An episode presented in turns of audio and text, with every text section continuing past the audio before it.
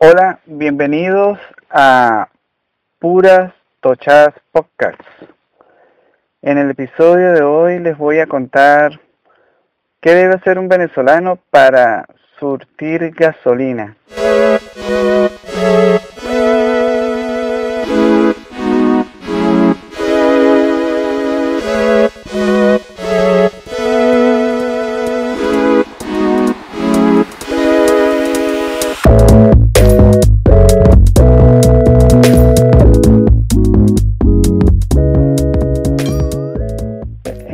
Específicamente en la ciudad de San Cristóbal, estado Táchira.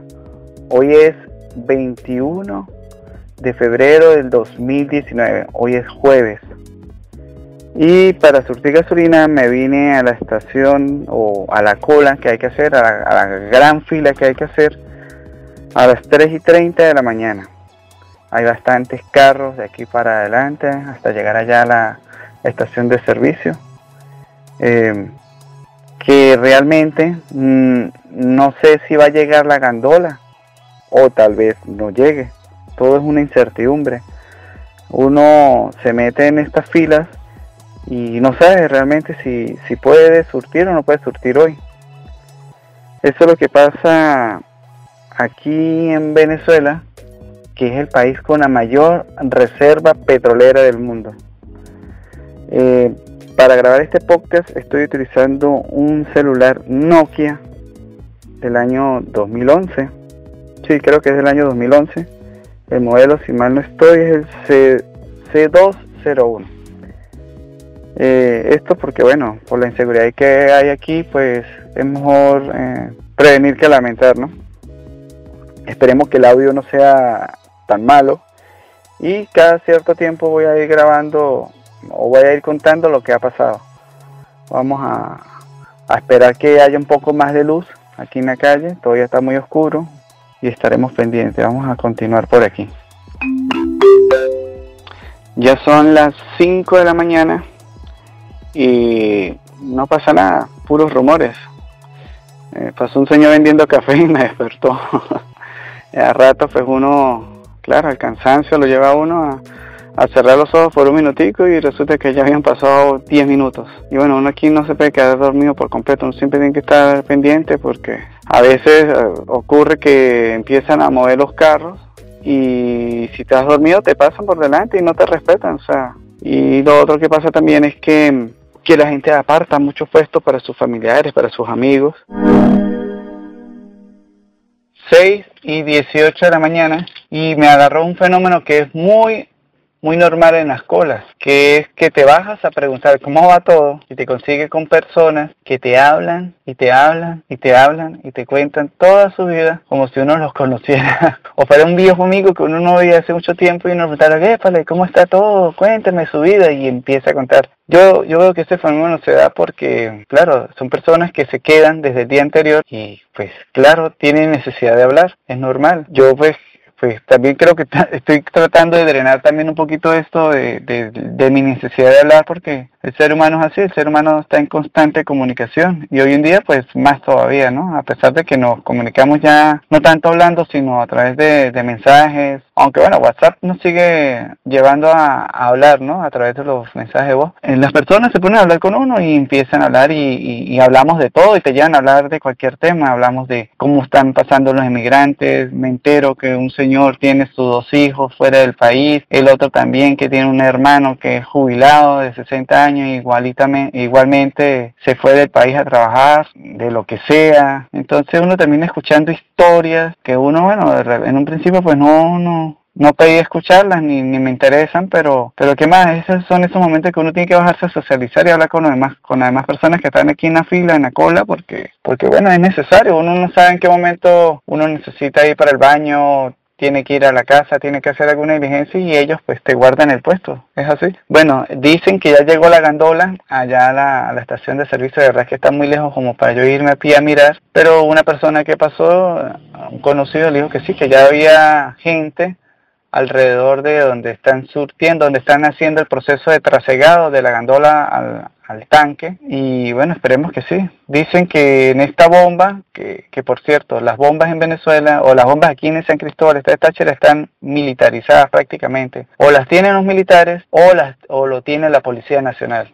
Son encargados de mantener, entre comillas, el orden. Que bueno, es el orden, pero para ellos, ¿no? El orden para ellos poder decir quién pasa y quién no pasa. Y dicen que el guardia que está aquí pues está nuevo, el militar que está aquí tiene poco tiempo y que bueno, que por eso está medio funcionando lo de la bomba. Esperemos que así sea. Aquí hasta hace dos semanas eh, pasaban y marcaban los vidrios con pintura de esas que llaman griffin o griffin para pintar zapatos, pues con eso pasaban y marcaban los vidrios. Ahora dicen que no, que el guardia pasa y te toma la cédula, el documento de identidad. Entonces vamos a poner pausa aquí y en un momento continúo. 7 y 10 am. Comentarles que durante la madrugada no estaba tan oscura la, la, calle en la que estamos porque había una luna llena espectacular. Alumbraba como un pequeño sol prácticamente. De verdad que me, me, enteré que hubo una superluna de nieve, un fenómeno que no se verá sino hasta dentro de 7 años en estos días y claro, pues todavía la luna sigue alumbrando bastantico. Y por eso es que no estaba tan oscuro donde estábamos pero me di cuenta que los que los postes de luz de aquí a como cuatro cuadras hasta abajo ninguno tiene luz todos los bombillos estaban apagados y por eso fue que no noté la, diferencia. Ya ahorita a esta hora pues ya amaneció, me doy cuenta de otro fenómeno que estamos sufriendo aquí en, San Cristóbal, que es el de la basura. Hay basura en esquinas, cada 15 metros, cada 20 metros hay otro montón de basura, porque estamos viviendo un problema de acumulación de basura muy grave. La gente pues ya no, no, no, se, no se aguanta con su basura en su casa y la deja en cualquier lado, lamentándolo mucho en la realidad hay basura por todos lados. Y sí, aquí adelante hay un montón. Estoy viendo allá debajo de unas palmeras bien bonitas y resulta que las palmeras pues tienen basura a su alrededor, que no debería ser así. No pasa nada, son las 7 y 10 ya, 7 y 12 y nada, no se mueve, esta fila, no se mueve esta cola y aquí seguimos esperando. Ya veo que hay personas en, más adelante en una esquina esperando que pase el transporte público que eso es otra cosa que estamos sufriendo aquí, el difícil acceso para comprar cauchos o neumáticos y comprar las baterías o los acumuladores a los carros, ha llevado a que mucha gente deje sus carros en la casa, sus vehículos en las casas, se vaya a tomar transporte público. Y resulta que el transporte público pero también está sufriendo lo mismo, no consiguen repuestos, es difícil conseguir la batería, también lo del transporte público también se hacen sus tremendas filas para surtir de gasolina. Y mucha gente pasa, veo una señora, veo tres señores mayores, yo les pongo de todos de, de 60 años para arriba. Y otro señor como de 50 y hubo unos niños, dos niños esperando para ir a clase, que me imagino que ya se les pasó la hora de entrar a clase. Si entran a las 7 ya se les pasó la hora y están ahí parados esperando a que algún transporte público que no venga tan lleno los pueda subir, porque es que sí pasan, pero vienen tan llenos que el señor pasa de largo. Y he visto otras personas que se cansan de esperar y deciden caminar. Así de simple, se van caminando y para ver si más adelante consigue quien nos pueda llevar o a quien nos los pueda montar en, por lo menos en, en, la, parte trasera de una camioneta o de un camioncito. Bueno, este, vamos a hacer aquí otra pausa y ya continuamos. Ya son las 8 de la mañana, 8 a.m. Y acabo de terminar de, de desayunar. Fíjense cómo todo esto afecta a una familia por completo. Mi esposa se levantó esta mañana, yo no sé qué hora, estaría a las tres y media, tres de la mañana, a hacerme desayuno. Y un desayuno bien pesado para que mm, me aguante, porque uno no sabe, uno realmente no sabe cuánto tiempo va a estar en una cola de estas, en una fila de estas. Entonces fíjense que, que ella está ahorita trasnochada, menos que va a estar bien trasnochada y yo aquí pues en el carro me acabo, me dio tres arepas, tres arepas, la arepa que es la comida típica de los venezolanos, tres arepas más grandes de lo normal, de lo que hemos estado comiendo últimamente, con más relleno de lo normal, bueno, para uno poder aguantar aquí en la cola. Son las 8 de la mañana y nada que se mueve esta cola, nada que avanzamos. No hay movimiento de nada, hay rumores que vienen, rumores que van, Nunca falta alguien que pase en una moto, nunca diciendo, no, mire, váyanse porque hoy no llega gandola. Siempre pasa, siempre pasa y uno ya, ya ha detectado que es como una estrategia para que la gente empiece a ir y se empiecen a meter otras personas. Así son las cosas por ahora. Vamos a hacer una pausa y más tarde continuamos. 8 y 30 de la mañana, eh, aquí hay emisoras de radio, o las emisoras de radio se lo pasan constantemente replicando la información que les llega a través de los grupos de WhatsApp de cómo están las colas en las estaciones de servicio. Y bueno, eh, en una dijeron que en la que yo estoy, que es la estación de servicio La Machirí, así se llama, no ha llegado Gandola y está cerrada. Se podrán imaginar, este, pues el grado de frustración al que uno llega y el grado de resignación, porque es que no puedo salir e ir a meterme en otra estación de servicio porque ya es muy tarde para yo meterme. Si yo me meto ahorita en otra estación de servicio, me va a costar mucho. O es muy difícil que a mí me logre, logre surtir el carro hoy de gasolina. Fue un riesgo que asumí de meterme en esta a las 4 de la mañana, pero bueno, es así, nos están acostumbrando a que debemos resignarnos porque es que no podemos hacer nada. Realmente no podemos hacer nada porque los que tienen el control de la distribución de la gasolina son ellos. Son la gente del gobierno, los militares. No me gusta decirlo, pero ¿qué más? Tengamos paciencia. Eso es lo que nos decimos aquí en el pueblo. Bueno, tengamos paciencia de que si va a llegar la gandola, esperar una hora, hora y media, que es lo que tarda más o menos en trasegar para ahí sí empezar a mover la cola y evidentemente primero pasan todos los coleados, todos los, los que pagaron de más para surtir y después ahí sí nos hacen pasar a nosotros. Hacemos otra pausa y ya continuamos. 10 y 15 de la mañana seguimos igual, no, no se mueve, no tenemos ninguna información oficial, la gente dice, las personas dicen que sí, que ya viene la gandola, que, que están esperando, pero realmente una información oficial de qué es lo que va a pasar con nosotros hoy no, no lo hay. El cielo afortunadamente está bastante nublado y no está pegando un sol tan fuerte, pero la basura que tenemos aquí al lado, que es prácticamente en toda la acera de la calle, cubre toda la calle, pero en la, en acera. Entre la acera y, el pedacito que es de área verde, pues a ratos el, calor hace que el, el, olor se expanda y es insoportable, a ratos es insoportable solo y bueno, le toca a uno bajarse, caminar, eh, hacer otra cosa para medio esperar que pase. Y bueno, aquí vamos tratando a ver si logramos la meta del, del día que es surtir de gasolina en el país más petrolero del mundo. 12 en punto del mediodía. Y nada, señores. Nada que se mueve la cola. Esta fila está increíble o excesivamente normal, tranquila. Ya me comí la segunda arepa. También ya tomé bastante café frío. Bien desagradable tomar café frío. Y seguimos esperando. Nadie nos da información lo único que sabemos es que está a esta hora la bomba cerró ayer al mediodía, es decir que ya tiene 24 horas sin surtir. Por lógica, ya debería estar llegando la gandola hoy, pero no tenemos información, seguimos esperando. Ya, ya veremos y, y seguiremos informando más adelante. Hago aquí otra pausa y más adelante veremos qué hacemos. 12 y 30 minutos del mediodía.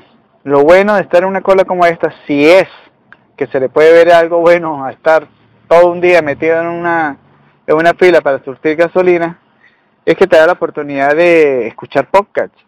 Yo descargué ayer mm, bastante capítulos y en una memoria micro 6 se la puse al teléfono que estoy usando, que como ya les dije hace rato, es un Nokia C201 del 2011 creo que es.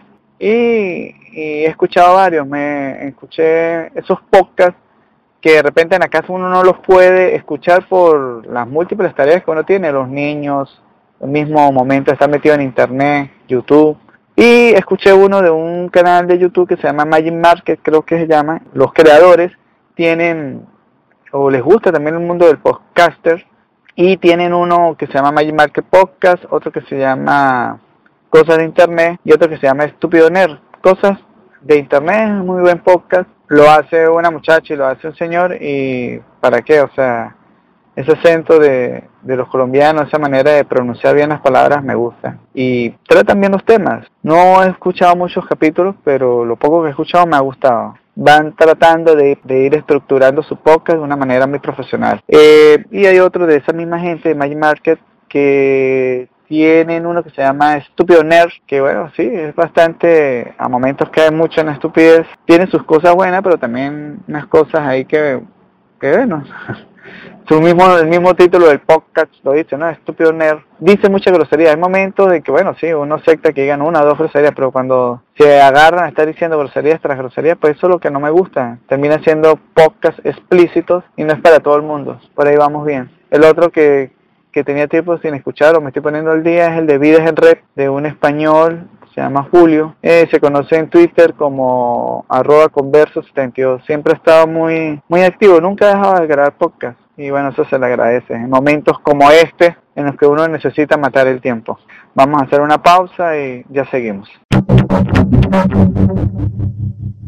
3 de la tarde en punto. Y nada, no se mueve la fila para nada. Nada, no, los que han pasado por ahí cerca de Bomba nos dicen que no, que no saben a qué hora llega la gandola, cuándo llegan. Y ya a esta hora es pues poco probable que trabajen. Y si trabajan, pues dicen que cuando mucho marcan o, le echan gasolina a 150 carros. Y por lo que he visto de aquí para adelante, yo creo que hay más de 200 delante de donde yo estoy. Así que bueno, ya casi voy a cumplir las 12 horas desde que llegué y nada todavía. Vamos a ver qué pasa. Ya las pilas de celular se me está acabando. No sé, uno a veces se ríe por, se ríe por no llorar, pero bueno, qué locura esto. Vamos a ver si esto algún día cambia. 4 y 30 de la tarde. Ya es oficial, ya tengo 12 horas desde que me metí en esta cola para surtir gasolina. Me comí la última arepa, la tercera arepa. Tomé otra vez café frío. Me quedó ahí otro poquito de café frío. Y nada, parece que no. Parece que para surtir gasolina es mañana a partir de las 6 de la mañana. Pero con la cantidad de carros o vehículos que tengo adelante, va a ser difícil que yo eche en la primera ronda, porque la costumbre es que marcan 150 carros y después miden cuánta gasolina quede y marcan y le echan a los siguientes, de acuerdo a la cantidad que quede allá. Y eso lo hacen porque, bueno, ellos a medida que van pasando los carros normales o antes de empezar a, surtirnos a nosotros, este, los carros que ellos tienen ahí coleados, que les cobran en pesos, pesos colombianos, pasan primero que nosotros y de acuerdo a, la cantidad de, sus clientes especiales VIP, entre comillas, pues ahí van midiendo y ven cuánta gasolina nos queda a nosotros, a los que no tenemos para pagar esas cantidades enormes de, pesos para poder surtir de gasolina. Recuerde que en Venezuela usamos bolívares, en Colombia pesos, pero aquí en la frontera se volvió normal que todos lo estén, lo estén cobrando en pesos porque esa moneda vale más que el bolívar venezolano. Bueno, vamos a ver, eh, esperemos a ver qué decisión tomo, no sé si quedarme, no quedarme. Es que es difícil porque aquí es muy oscuro y, da miedo, da miedo que hace aquí, a pesar de que bueno, están los otros carros, pero igual da miedo pasar la noche en una calle así esperando que, que uno no sabe si realmente llega o no llega a Gandola, porque es posible que tampoco llegue mañana. Bueno, vamos a hacer otra pausa. Ok, les cuento lo que pasó. Ya son las 7 y 55 de la noche y hablé con los compañeros de, aquí de la fila y me fui para mi casa. Me bañé, eh, comí un poco, tomé café, hablé con mi esposa, con mis hijos. Y bueno, ¿qué más? Me tocó regresarme y aquí estoy. 8 de la noche, ya casi las 8 de la noche. Sigo esperando para poder surtir de gasolina mi vehículo. La calle, pues como ya lo dije esta madrugada, está muy oscura, bastante oscura y bueno, estamos aquí rogándole a, Dios que no pase nada y que bueno, mañana, eh, bien temprano, llegue la gandola para poder surtir. Esperemos que no pase nada y, que bueno, eh, es lamentable esto que estamos pasando aquí en el Táchira, de verdad no hay solución, no hay quien nos solucione a nosotros nada. Nadie nos protege realmente, nadie nos protege de esta de esta locura de tener que surtir gasolina y tarde yo más de un día cuando en otros países que no son nada petroleros, que no tienen ni una gota de petróleo y las estaciones de servicio de gasolina prácticamente vacías. Cualquiera entra, surte su carro y se va. Bueno, vamos a hacer una pausa y luego continuamos. Ya son las 2 de la mañana. Me quedé profundamente dormido. De verdad que estoy cansado. Eh, y bueno, a pesar de que dormir aquí en el carro, pues es incómodo, ¿no? Es fastidioso dormir aquí en un carro particular. Y unos perros que hay por aquí cerca de una empresa, una fábrica de estructuras metálicas que tenemos aquí por aquí cerca, pues los perros empezaron a ladrar, ladrar, ladrar, hasta que bueno, lo, me despertaron, me asomé a ver qué era lo que pasaba, pero no, bueno, yo particularmente no vi nada. Todos los carros de aquí hacia adelante, pues no hay nadie fuera de los carros, todo el mundo está guardado, están durmiendo o, resguardándose del frío, porque ahorita a esta hora pues está pegando bastante frío. Y bueno, pues seguimos así a la espera, ya que se voy a cumplir mis primeras 24 horas. Ok, otra pausa.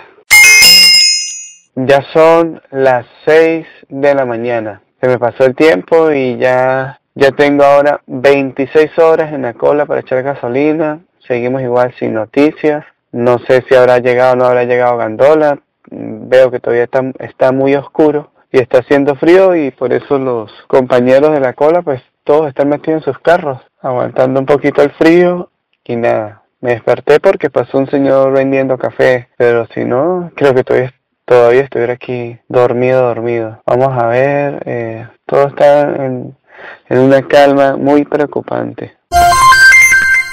Ya son las 9 de la mañana del día 22 de febrero del año 2019. Le cuento lo que ha pasado. Este podcast va a quedar más largo, más largo de lo, de lo que me, imaginaba. ¿Qué pasa?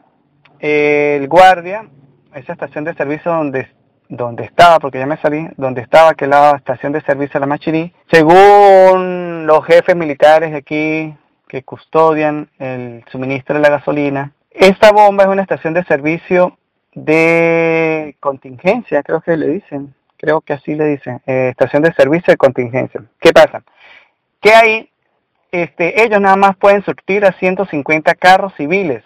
Dicen ellos que nada más 150 carros civiles, aunque uno ve que ahí meten de todo, pero bueno. Como este viernes, sábado y domingo hay eh, los eventos, los conciertos que hay en la frontera en Colombia. Eh, nosotros estamos en San Cristóbal, alejados de la frontera como unos 60 kilómetros, 65 kilómetros más o menos. Resulta que ese concierto que se va a hacer allá, pues tiene loco un poco a, los, a los militares, los tienen un poco alterados o, se están movilizando, yo no sé qué es lo que pasa.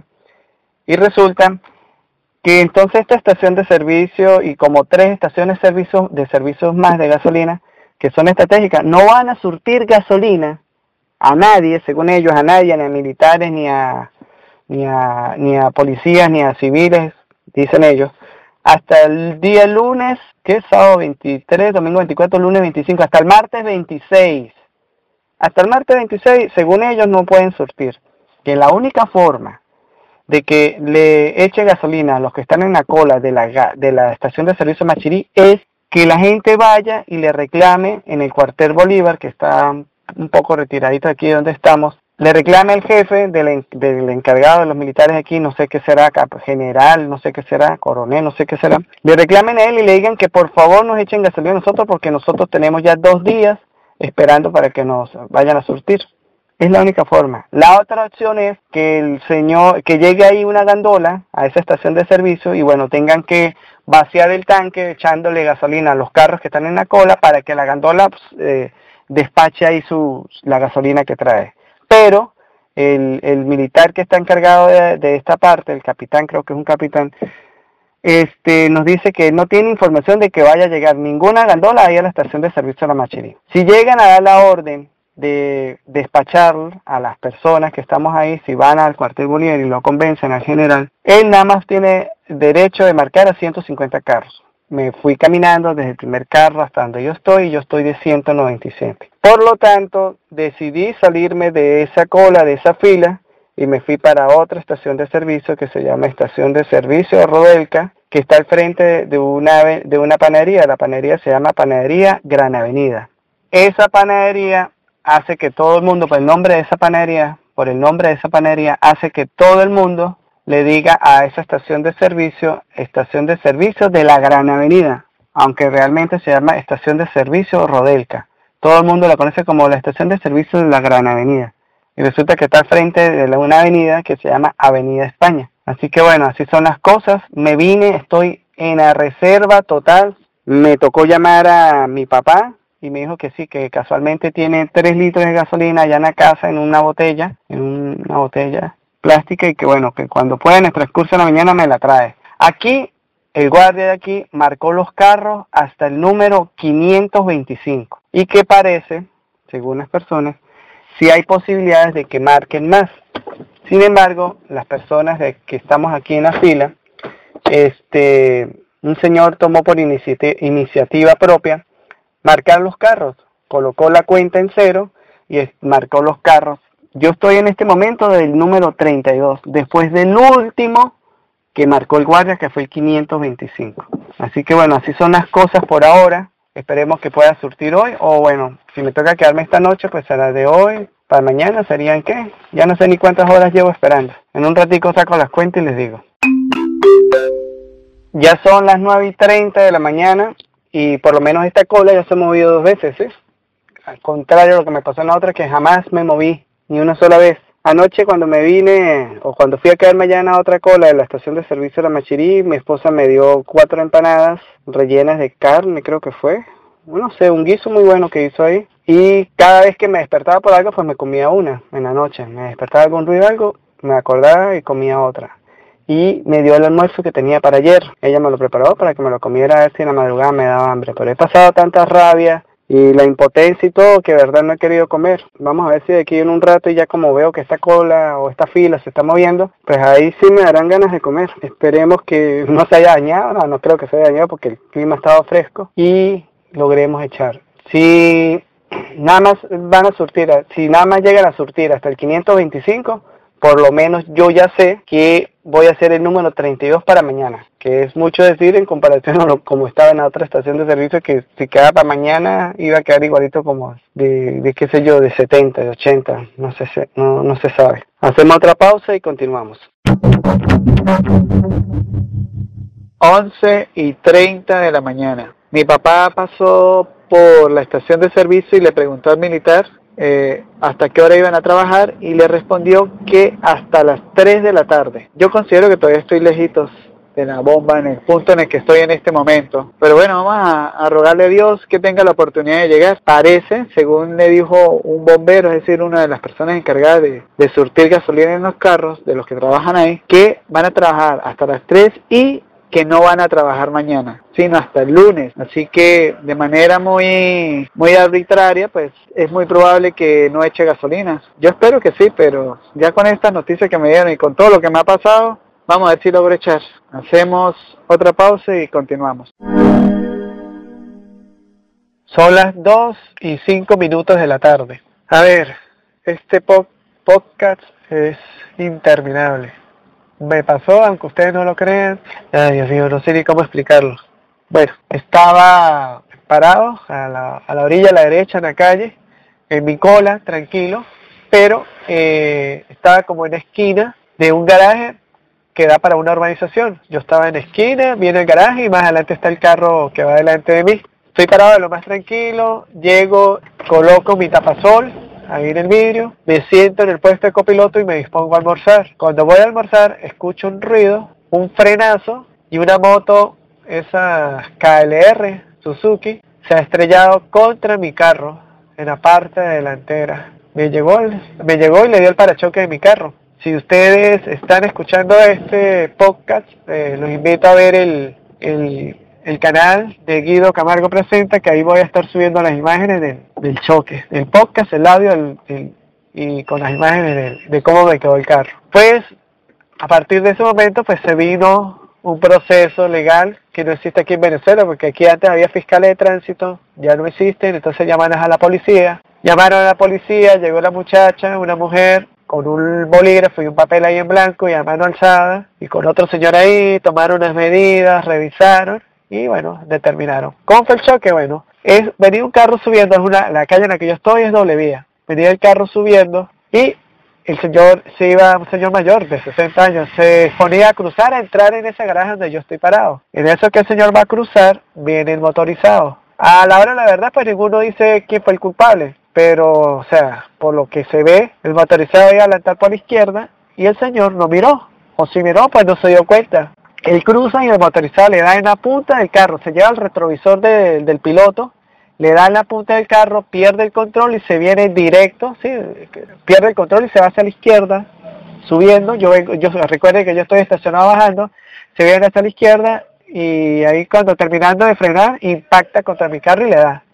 Me partió el parachoque por abajo y bueno, este los policías levantan el informe y nos hacen ir a un sitio que es el módulo de auxilio vial, no sé qué es lo que es, para terminar de levantar el informe con el croquis. Ahí estamos, llegamos, piden papeles y el policía pide que le muestren la moto, porque el policía que está aquí es diferente, es otro. Y resulta que la moto, pues el señor la dejó allá arriba en el choque.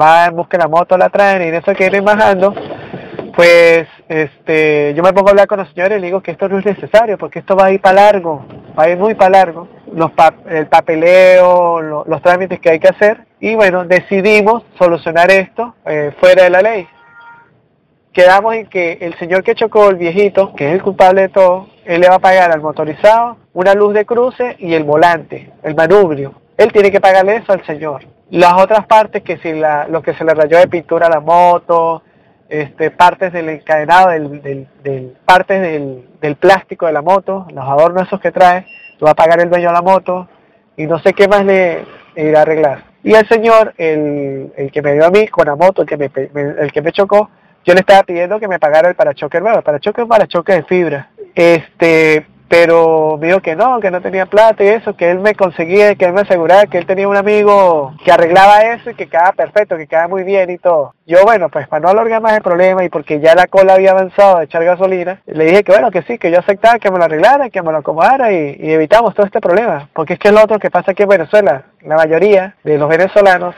ya ni siquiera tenemos para pagar el seguro de responsabilidad civil.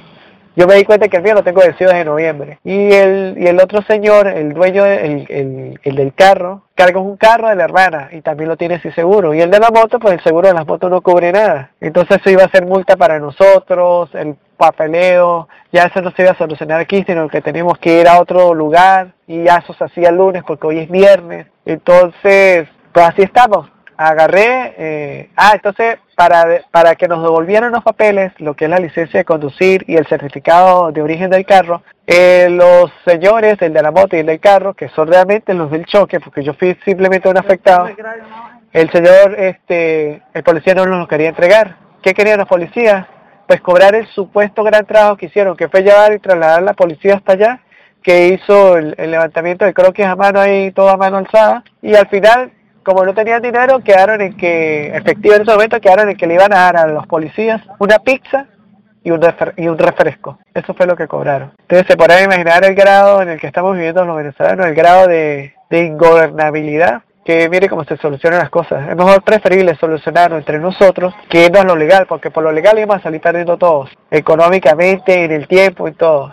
Y bueno, a mí pues afortunadamente no me pasó nada. Yo estaba sentado de copiloto y no salió ninguno, no salió ni el piloto ni el copiloto porque el señor iba con un niño atrás, con un niño o con un joven atrás. Y digo yo niño porque bueno, lo vi como un cara de niño, pero no es un chavo. Si el chavo se salió volando y se estrella contra el vidrio y me cae a mí. O sea, de verdad pues no pasó nada, no me partió las luces, el carro no me las partió, la placa del carro no le pasó nada. O sea, afortunadamente pues no fue bien Gracias a Dios. Y aquí estoy en la cola esperando a ver si el guardia le va a dar chance a los carros que vienen después del 525 que fue hasta donde él marcó. Vamos a ver. Hacemos una pausa y les cuento si al final, después de toda esta odisea, pude o no pude surtir de gasolina. 2 y 38 de la tarde. Acaba de pasar el guardia Mm, bajó marcando los carros. Recuerden que yo tenía el número 32 y no sé qué pasó, imagino que se fueron dos carros y a mí me marcó como el número 30 y el carro que estaba detrás de mí le marcó y le escribió último. Es decir, que me salvé, pero bueno, en la rayita, ¿no? Gracias a Dios, pues bueno, aseguro que voy a echar gasolina hoy.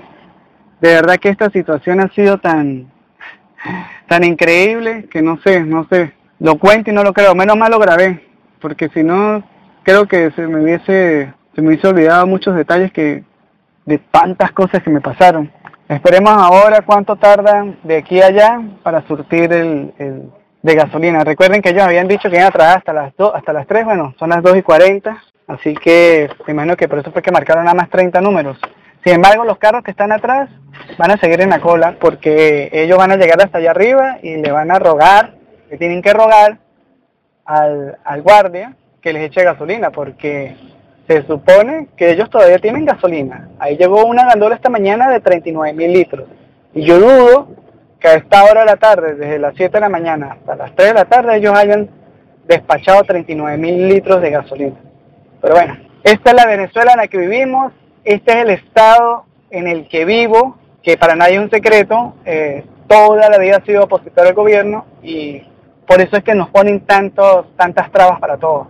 Nos la aplican, pues, nos la tienen montada y siempre ha sido así y es difícil vivir aquí, pero bueno, como buen tachirense trataremos de que las cosas nos salgan bien y con un poquito de humor.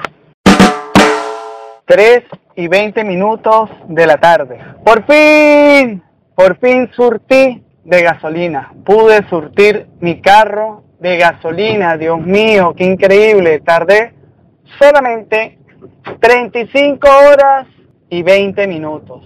Increíble que en el país más petrolero del mundo, el país con la mayor reserva de petróleo certificada del mundo, que dicen que está alrededor de los 300 años de producción petrolera, nosotros tengamos que pasar por esto. Nosotros, los que vivimos en el estado Táchira. Es increíble, es triste, pero es lo que nos toca vivir. Después de que le eché gasolina a mi carro, el guardia dejó pasar como a cinco carros más después de mí y este pasaron y, y bueno, eh, ya salimos de esto. Lamentándolo mucho, pues eh, mientras aquí no se solucione ese problema de que la gasolina es prácticamente regalada, nosotros vamos a seguir sufriendo de esto. Y es que es regalada. Yo no, no sé cómo explicarles a ustedes, no sé cómo explicarles a ustedes cómo, cuál es el equivalente del valor de la gasolina con respecto al dólar porque es que vale un bolívar el litro, pero es que es un bolívar de antes de la reconversión que se hizo en noviembre, que fue de 5 ceros sobre el valor de, de, de las monedas en Venezuela.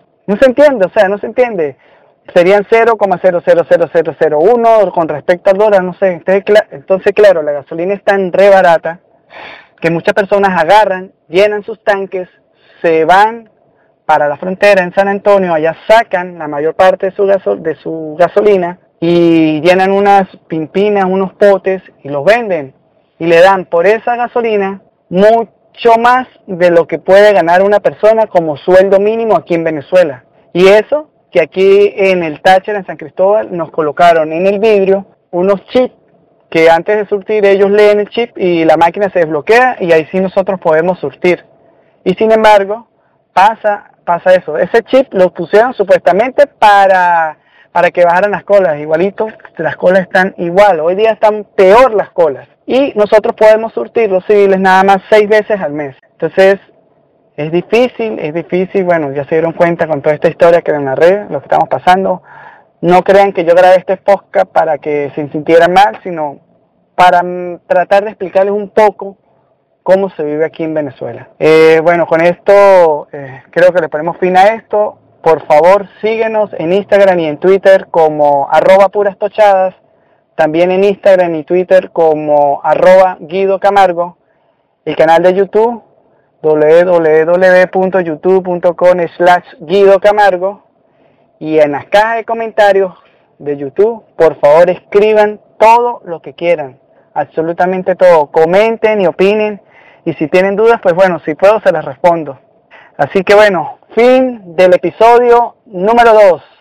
Muchas gracias y chao.